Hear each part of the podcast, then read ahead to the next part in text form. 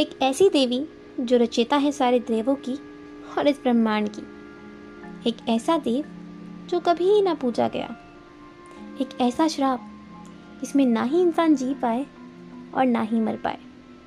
Hello, नमस्ते and सत आप सुन रहे हैं आपका favourite podcast channel the mix adda design your own imagination मतलब कि अपनी सोच को आकार देना और इसी थीम का जन्म लेके आए हैं एक नई स्टोरी एक नई podcast the movie of today is Tumbbad इस मूवी का जो मेन कैरेक्टर है, वो है विनायक। इस मूवी की स्टार्टिंग होती है एक जगह के नाम से, जिस जगह का नाम होता है तुम्बाड़ इस मूवी में जब स्टार्ट होता है तो दिखाया जाता कि है कि एक घर में एक लड़का, उसका छोटा भाई, उसकी माँ और उसकी दादी रहा करती है। सुनने में तो ऐसा लगता है कि हाँ सब नॉर्मल ही है। बट वो जगह जहाँ पे वो रहते हैं, वो एक अलग ही तट पे दूसरी नदी की ओर एक अलग ही जगह पे होता है, जहाँ पे आसपास कोई भी नहीं रहता। इस मूवी की स्टार्टिंग होती है तो दिखाया जाता है कि रोज़ जो हमारी स्टोरी का जो मेन कैरेक्टर है, विनायक, उसकी माँ उसे दादी के लिए खाना देने को बोलती है। और जब भी वो खाना देने जाता है तो उसकी दादी उससे एक सवाल पूछती है, सोना चाहिए? सोना चाहिए? मेरे पास बहुत सारा सोना है। अच्छा अच्छा ले जा। और वो हर बार उनकी बातों में आ जाता है और सोचता है कि शायद दादी के पास पक्का कुछ सोना है। अब दादी की बात करें तो दादी को भी नॉर्मली नहीं रखा जाता था।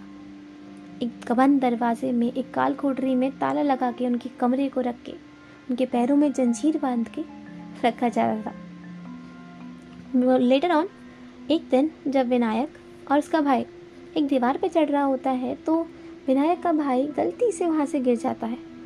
ये सुन के कि हस्तर हस्तर शब्द सुन के वो अचानक से दीवार से गिर जाता है और उसे इतनी चोट आती है कि उसकी माँ को रात को ही वहाँ से निकलना पड़ता है। उसकी माँ कहती है कि तुम अपनी दादी को खाना खिला देना और विनायक अपनी दादी के साथ अकेला होता है उस दिन उस रात। जब वो खाना बना रहा होता है, उसे खाना बना नहीं होता, बस बन ही रहा होता है। इतने में ही वो दादी के पास जाता है। उस कार कोठरी के बाहर उसकी दादी उससे बोलती है, सोना चाहिए सोना चाहिए। और ये बात सुन के उसके मन का जो लालच होता है, जो हमेशा से तड़प रहा होता है, वो उमड़ मारता है। और वो बोलता है कि, दादी, तुम्हारे पास सच में सोना है? और वो कहती हैं हाँ आओ, अंदर आके देखो, यहाँ बहुत सारा सोना है।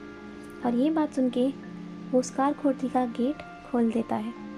खोलने के साथ ही उसकी दादी बाहर निकल के आती है। जब वो दादी को देखता है, उसके पैरों में झंझीर और जब वो उसके पैरों की जंजीर खोलता है, उसकी दादी उसे ही मारने लगती है।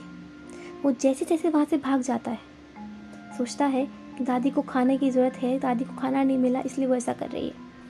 खाना जितनी देर में पकाने की वो कोशिश करता है, जल्दी जल्दी जल्दी जल्दी, इतने में ही खाना। गंदी किस्मत उसकी कि खाना ही नहीं पक पाता।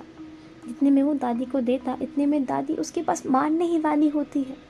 तभी उसे याद आता है कि उसकी माँ ने उसे एक, एक मंत्र बोलने को बोला था। वो मंत्र था सो जा वरना हस्तर आ जाएगा। जैसे ही वो उसे बोलता बट उससे बोला ना जाता। वो भूल जाता कि हस्तर है या हिस्तर हुस्तर मतलब उसे प्रोनाउंस नहीं हो पाता जिसके कारण उसे थोड़ी तकलीफ़ झेलनी पड़ती।